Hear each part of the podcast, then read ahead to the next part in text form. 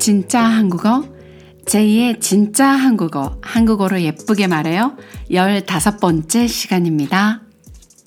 오늘이 2023년 2월 28일 바로 2월의 마지막 날인데요. 뭔가 2월은 다른 달들보다 좀 더 유난히 짧아서인지 약간 뭔가 너무 우리 곁을 빨리 지나가는 그래서인지 왠지 다른 달들보다 조금 더 보내기 아쉬운 그런 기분이 들기도 하는 것 같아요, 저는. 하지만 3월이면 또 새로운 봄의 시작을 알리는 계절적 변화가 눈에 띄게 변하잖아요. 그래서 오늘은 왠지 약간 설레는 마음으로 하루를 보냈습니다. 봄의 시작을 알리듯이 2월 중순의 꽃샘 추위에도 아랑곳하지 않고 지난번에 제가 이 꽃샘 추위라는 말이 너무 예쁘다고 말씀드린 적 있죠. 꽃을 샘내서 추위가 온다라는 표현이 정말 너무 예쁜 것 같아요. 자, 이 꽃샘 추위에도 아랑곳하지 않고 꽃의 종류에 따라서는 잎보다 꽃이 먼저 피는 봄꽃들이 있잖아요. 예쁘게 피어오르는 작은 봉오리들이 정말 너무 귀엽고 또 사랑스럽고 예뻤어요. 아, 뭐랄까. 화려하게 핀 강렬한 색의 화려한 꽃, 뭐 장미나 수국이나 이런 꽃들이 아니어도 수줍은 듯 피어난 여린 꽃잎이 지금 이 시기에 너무나도 예쁘고 또 아름답다고 느껴지는 그런 계절인데요. 여러분들도 저마다의 매력이 있고 저마다 그런 매력을 사랑하는 사람이 있잖아요. 여러분들은 어떤 사람들에게서 매력을 느끼시나요? 자, 바로 오늘의 주제입니다. 오늘의 주제. 우리는 과연 어떤 사람들에게서 매력을 느낄까? 입니다. 사실 오늘 이야기를 시작하기에 앞서서 사실 한 가지 고백드릴 것이 있는데요. 오늘 막 뭔가 기분도 너무 좋고 약간 봄을 제가 너무 기다리나 봐요. 기분도 좀 들뜨고 해서 사실 지금 이 녹음을 칵테일을 칵테일을 한 잔 만들어서 칵테일을 한 잔 하면서 녹음을 하고 있어요. 이거 혹시 들리실까요? 저의 그 칵테일 잔에 얼음이 부딪히는 소리입니다. 글렌모렌지라는 위스키인데요. port cask finish에다가 에, single malt 14년산 위스키인데 얼음이랑 토닉 워터 그리고 레몬을 넣어가지고 하이볼을 만들었어요. 한국은 사실 소주로 유명하잖아요. 소주, 한국 소주. 근데 한국 소주가 지금 도수가 좀 낮아요. 저는 소주를 잘 안 마셔서 정확한 도수는 모르겠는데 10 몇 도 이렇게 알고 있는데 요즘 한국에서는 조금 도수가 높은 뭐 23도, 25도, 40 몇 도 이런 도수가 좀 높은 소주로 만든 사와나 위스키 같은 위스키도 도수가 높잖아요. 한 40도씩 되니까 제가 지금 마시고 있는 이 글램모렌지 14년산도 46도네요, 알코올이. 자, 이런 도수가 높은 술은 바로 마시기가 조금 음 힘들고 거북해서 요즘 이렇게 사와나 하이볼 같은 칵테일 종류를 만들어서 마시는 게 유행이에요. 한국에서 굉장히 요즘 위스키 시장이 굉장히 커지고 있습니다. 혹시 이 팟캐스트를 들으시는 분들 중에 위스키와 관련된 업종을 하고 계신 분들이 계신다면 한국 시장을 놓고 해보세요. 자, 아무튼 그래서 제가 오늘 맛있는 하이볼을 한잔 하면서 녹음을 진행하도록 하겠습니다. 왜냐면 왠지 너무 뭔가 설레고 기분이 좋은 밤이거든요. 자, 오늘 매력이라는 것에 대해서 꼭 그 매력이 비단 누군가를 좋아하게 되고 사랑에 빠지게 되고 꼭 사귀고 연애하고 결혼하고 이런 뭔가 커플들 사이에 그죠? 사귀는 커플들 사이의 사랑을 위한 매력뿐만이 아니라 개인적으로는 아, 나 저 사람과 친구가 되고 싶다. 나 저 사람, 저 사람을 본받고 싶다. 아, 가까이 지내고 싶다. 이런 다양한 매력들을 느끼잖아요. 관계에 있어서. 어떠세요? 아, 뭐, 물론 처음 만났을 때 꼭 커플이 아니어도 처음 만났을 때 뭔가 첫눈에 수려한 외모, 그죠. 뭐, 제가 이성적으로 저 사람을 뭔가 매력적으로, 아, 나 저 사람이랑 뭐, 남자친구 하고 싶어, 여자친구 하고 싶어, 아, 사귀고 싶어, 이런 게 아니어도 수려한 외모의 매력을 느낄 수도 있는 거니까요. 그죠. 처음 만났을 때 첫눈에 수려한 외모. 여기서 수려한 외모란 한국어 사전을 찾아보면 빼어나게 아름답다라고 되어 있어요. 잘생긴, 누가 봐도, 누가 보기에도 눈에 띄는 예쁜 아름다운 외모란 뜻이에요. 자, 그런 외모에 매력을 느낄 수도 있고, 혹은 눈에 띄게 빼어난 외모는 아니어도 뭐랄까 옷을 입는 감각, 패션 스타일, 뭐 헤어스타일, 피부 이런 외적인 요소에 대해서 매력을 느낄 수도 있는 것 같아요. 결국은 자기 표현, 자기 관리니까 그렇게 자기 표현을 잘 할 줄 알고 자기 관리가 잘 되는 사람이라는 인상을 받게 되면 뭐랄까요. 배울 점도 있어 보이고 뭔가 성격적으로나 사회적으로 괜찮은 사람인 것 같다라는 느낌, 그런 느낌을 느낄 수도 있는 것 같아요. 혹은 외모가 아니라 그 사람의 태도, 예의, 매너, 말투 등에서 매력을 느낄 수도 있고, 저는 사실 좀 이쪽 타입인 것 같아요. 잠시만 한 잔 제가 마실게요. 음, 저는 좀 이쪽 타입인 것 같아요. 뭔가 매력 있는 사람들 중에서 예의 있는 사람이 굉장히 매력적으로 보이고 타인에 대한 말투나 또 태도에 따스함이 묻어나는 사람. 그런 사람이 좋은 사람처럼 느껴져서 그런 사람을 만나게 되면 아, 나 저 사람과 친해지고 싶다. 가까워지고 싶다. 이런 생각을 할 때도 있는 것 같아요. 그리고 조금 더 친해지려고 적극적으로 다가가는 편이기도 한 것 같아요. 자, 그래서 제가 진짜 한국어 타이틀에 항상 한국어로 예쁘게 말해요 라고 이야기하는 부분도 저는 언어가 생각을 지배할 수 있다고 보기 때문에 또 내가 생각하는 대로, 내가 사고하는 대로 언어가 나오기도 하지요.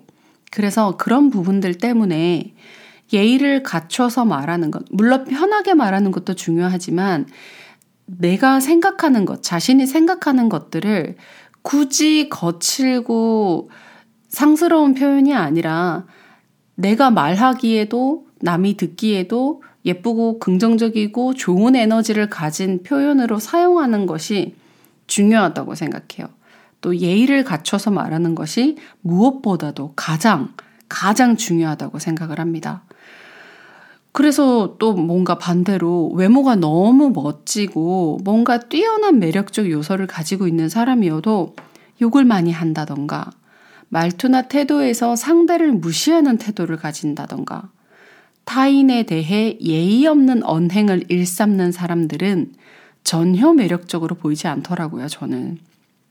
사실 그런 사람들과는 별로 친해지고 싶지도 않고 만약 학교나 회사 등에서 어쩔 수 없이 마주쳐야 하는 상황이 있다면 최대한 이 사람과는 가까워지지 않으려고 선을 그어두고 멀리서 좀 약간, 아, 사물이다, 사물이다, 이렇게 사물을 대하듯이 조금은 냉정하게 대하는 편이에요. 이게 뭐, 저도 완벽한 사람은 아니니까 세상의 모든 사람들을 다 끌어안아서 포용할 수는 없는 것 같아요. 제 자신이 뭔가 상처받지 않기 위해서 제 자신이 뭔가 너무 나쁜 것에 물들지 않기 위해서 적당히 세상과 선을 두고 경계를 두고 세상에서 살아가는 사람입니다.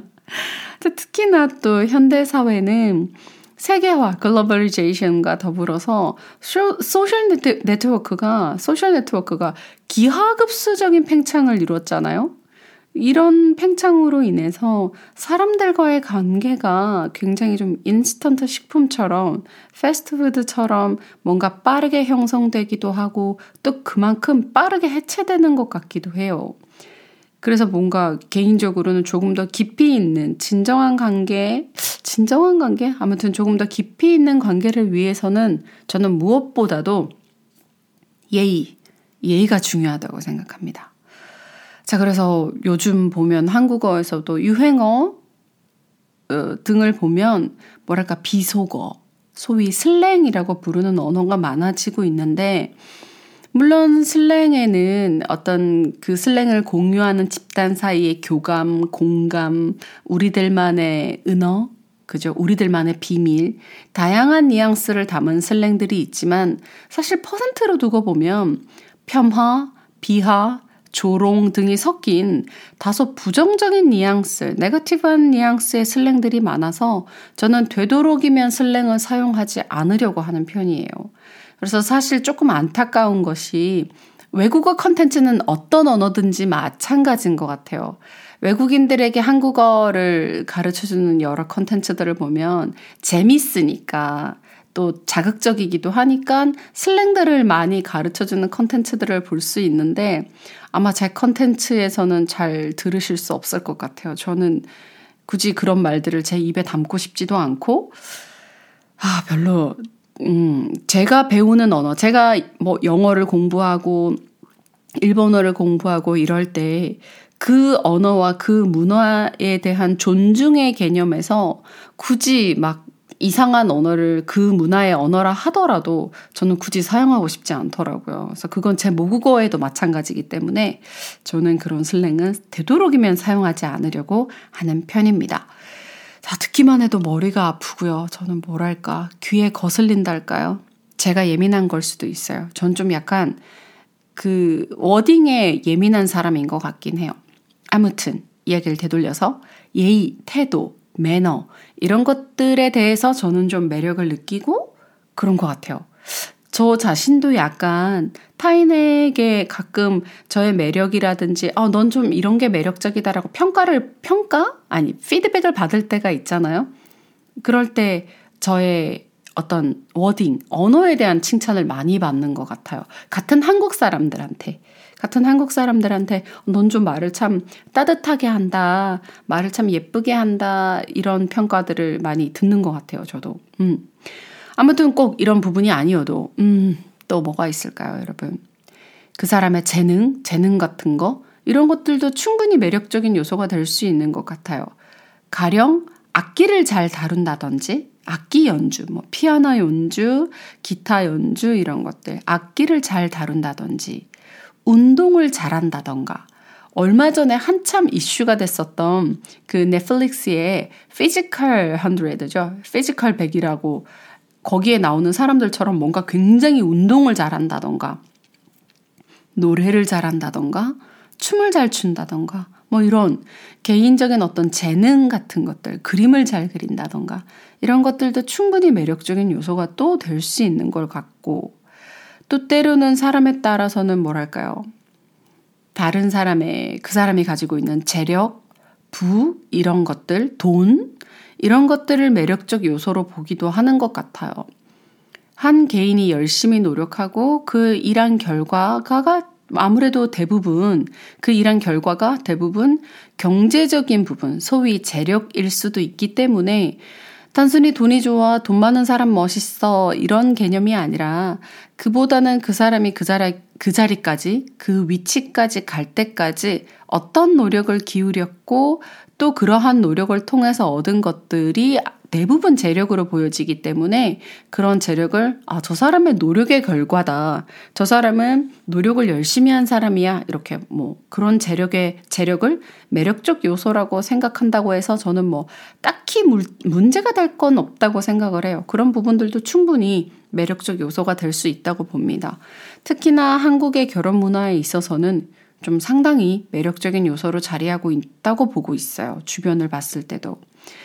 저는 아직 싱글이고 결혼을 하지 않았기 때문에 잘 모르겠어요, 사실은. 돈이 많다고, 뭐, 물론 그 사람이 열심히 노력한 거긴 하지만, 그게 굉장히 그렇게 매력적일까? 잘은 모르겠지만, 아무튼 그런 부분들도 매력적 요소가 될 수 있는 것 같고, 이야기를 다시 되돌려서, 네, 그렇죠. 재력, 부, 돈, 또한 뭐 이런 것들도 매력적 가치 요소가 될 수 있는 거라고 봅니다. 아, 그리고 저는 개인적으로 유머. 유머, 정말 유머, 유머러스한 거. 유머 그리고 긍정적 성격 또한 굉장히 사람에게 있어서는 매력적인 요소로 작용할 수 있다고 생각해요. 굉장히 크다고 봐요. 예의 다음 저는 유머인 것 같아요. 뭐랄까, 음, 환하게 웃는 미소는 누구에게나 매력적으로 보일 거라고 생각해요. 그리고 지금 여러분 혹시 이 이야기를, 이 이야기를 들으시면서 거울을 보신 분이 계실까요? 거울을 보시고 이렇게 씩 한번, 아, 나의 멋진 웃는 미소 이렇게 한번 찾아보신 분이, 계실까요? 자, 아무튼 웃는 얼굴이 매력적이라는 이야기도 저도 좀 자주 듣는 편인 것 같아요. 그래서 웃는 얼굴이 예쁜 사람이 좋더라고요. 그래서 나를 웃게 만드는 유머 감각이 좋아서 나를 계속 웃게 만드는 사람도 굉장히 매력적인 것 같아요. 자, 그런데 갑작스러운 깨알 같은 자기 어필 타임이었어요. 제가 웃는 얼굴이 예쁘다며 스스로, 스스로 어, 깨알같이 자랑을 했는데요. 웃는 얼굴은 사실 아무도, 그 세상에 그 누구도 웃는 얼굴이 안 예쁠 수가 없잖아요. 어, 그러면 이거는 처음에 얘기했던 외모에 대한 게 될까요? 음, 아무튼, 자, 유머 감각 중요한 것 같아요. 고민이 되는 상황이나 또는 조금 지친 상황에서 그 상황을 완전히 반대로 비틀어서 볼 수 있는 유머 감각을 지닌 사람들을 간혹 만나는데 굉장히 뭐랄까요. 대단해 보이고 또 매력적으로 보이는 것 같아요. 타인을 깎아내리고 비하하고 조롱하는 유머가 아니라 관점을 뒤바꿔서 다소 무거운 주제를 다소 가볍게 전환시켜주는 그런 센스의 유머들이 있잖아요. 얼마 전 제가 유튜브 채널에서 우연히 알고리즘이 저에게 알, 알려줘가지고 본 건데 제가 굉장히 좋아하는 김영하 작가님께서 말씀하신 내용이에요. 우리는 보통 시험에 떨어지면 아, 내가 좀 더 공부를 했었어야 됐는데, 아, 난 머리가 나쁜가 봐. 나 진짜 열심히 했는데 안 되네. 아, 내 실력이 모자라. 내가 그렇지 뭐. 아, 내가 좀 더 노력했었어야 됐어. 막 이렇게 나 자신을 책망하잖아요. 내가 나 자신을 막 혼내잖아요. 그런데 고대 그리스인들은 그렇지 않았대요. 무언가 나에게 안 좋은 일, 불행이 닥쳤을 때 예를 들면 조금 전처럼 방금 시험에 떨어진 거예요. 중요한 시험인 거죠. 취업을 해야 되거나 시험에 합격해야 되거나 뭐 이런 뭔가 어, 대학에 합격해야 되거나 이런 중요한 시험에 떨어진 거예요. 그러면 가녀, 가령 고대 그리스인들은 와 이렇게 열심히 노력한 내가 시험에 떨어지다니 시험의 신이 나를 버렸구나 하고 시험의 신을 원망해 버린다는 거죠. 내 탓이 아닌 거예요. 아, 물론, 뭐, 이걸 진지하게 받아들이면, 이렇게 남 탓을 하면, 신의 탓을 하면 자기 발전이 없지 않냐 할 수도 있지만, 제가 여기서 이야기하고자 하는 건, 이러한 가벼운 발상의 전환이, 나도 상대도 누구도 폄하하지 않고, 누구도 나쁘게 이야기하지 않고, 상황을 유머러스하게, 때로는 또 뭐랄까요. 무거운 문제, 진지한 문제. 와, 대학에 떨어졌어. 나 앞으로 내 인생은 어떡하지? 와, 나 취업을 못했어. 나 앞으로 어떡하지? 돈 벌어야 되는데, 나 뭐 먹고 살지? 막 이런 진지한 문제를 가볍게, 가벼운 유머로 상황을 다소 반전시킴으로써 잠깐 쉬어갈 수 있게 만들어준달까요? 뭐, 예를 들면 펑츄에이션으로 따지면 콤마 같은 개념인 거죠. 내가 거기서 잠깐 쉬어갈 수 있는 기능. 그래서, 아, 맞아. 한번 웃고, 잠깐 쉬고 다시금 열심히 힘내, 힘을 낼 수 있는 그런 힘을 가진 것 같아서 이런 센스, 이런 유머 감각, 이런 건 정말 어디서 배우거나 저 정말 다운로드 받고 싶어요. 이런 어플리케이션 있으면 정말 다운로드 받고 싶어요. 저는 사실 뭐랄까, 유머 감각이 있기보다는 좀 차분한 편이고 매사에 좀 진지한 편이에요. 그래서인지 주변에서 많이들 고민 이야기나 상담 같은 걸 원하거나 때로는 비밀을 털어놓고 싶어 하는 그런 대상이 어느새 제가 되어 있더라고요.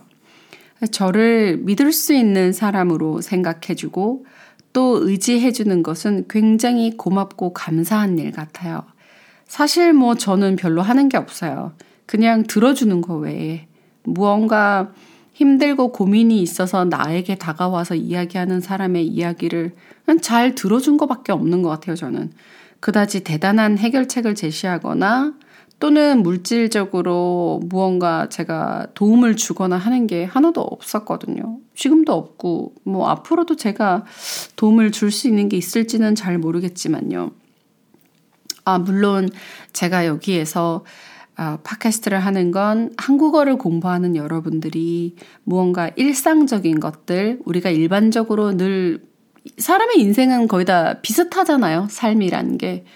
그래서 우리가 비슷하게 공유하는 고민이나 관심거리, 이야기들에 대해서 한국어로 생각하고 한국어로 말하, 말하는 것을 제가 조금 도와줄 수 있으면 좋겠다라고 제가 여기에 있긴 합니다. 저에게 다가와서 아무튼 마음을 열어주는 친구들에게 항상 고마운 마음을 가지고 있고요. 그리고 뭐랄까, 여러분들에게도 정말 너무 감사해요. 제가 이 진짜 한국어 팟캐스트를 정확히 11월 23일 날 첫 업로드를 했거든요.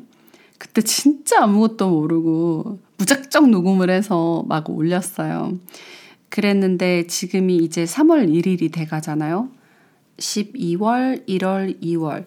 뭐 짧다면 짧은 기간 동안 지금 하고 있는데 그리고 제가 지금 업로드를 일주일에 한 번씩 이렇게 하고 있는데 그래도 처음보다 점점 많은 분들이 들어주고 계셔서 아직은 그렇게 많진 않지만 그래도 조금씩 제 팟캐스트를 들어주시는 분들이 조금씩 늘어나고 있어서 정말 너무너무 감사드려요. 진짜 너무너무, 너무너무너무너무 감사드리고, 어떻게 하면 조금 더 나은 컨텐츠, 조금 더 재밌고, 한국어 공부에 있어서 여러분들의 모티베이션이 되면서 더 즐거운 컨텐츠를 만들 수 있을까? 또, 때로는 공부할 때 지칠 때 있잖아요. 아, 진짜 실력도 안 늘고, 아, 모르겠다. 지친다. 내가 지금 제대로 된 길을 가고 있나. 이렇게 지칠 때 뭔가 꼭 공부가 아니어도 듣고 있어도 팟캐스트니까 이렇게 귀로 듣고만 있어도 조금은 위안을 얻고 힐링을 받을 수 있는 그런 컨텐츠를 만들고 싶다라고 생각을 해서 늘 고민하고 있는 제이입니다. 저의 이야기를 들어주셔서 항상 정말 정말 너무너무 감사드리고요. 한국인들은 이렇게 뭔가 좋은 게 있으면 반복하는 습관이 있어요. 그래서 뭔가 한국인들을 만났는데 한국인이 똑같은 말을 계속 반복하다면, 반복한다면 그건 이상한 게 아니라 정말 너무 강조하고 싶어서 그래요. 자, 아무튼 이렇게 새롭게 시작하는 3월 벌써 12시가, 12시가 지나서 3월이 되어버렸어요. 이렇게 새롭게 시작하는 3월 우리 모두 힘내서 화이팅 하고요. 오늘도 굿밤 되세요. 여러분들 덕분에 하이볼 마시면서 즐거운 팟캐스트 녹음 시간이 되었습니다. 감사합니다. 들어주셔서 고마워요. 안녕. 다음 시간에 또 만나요.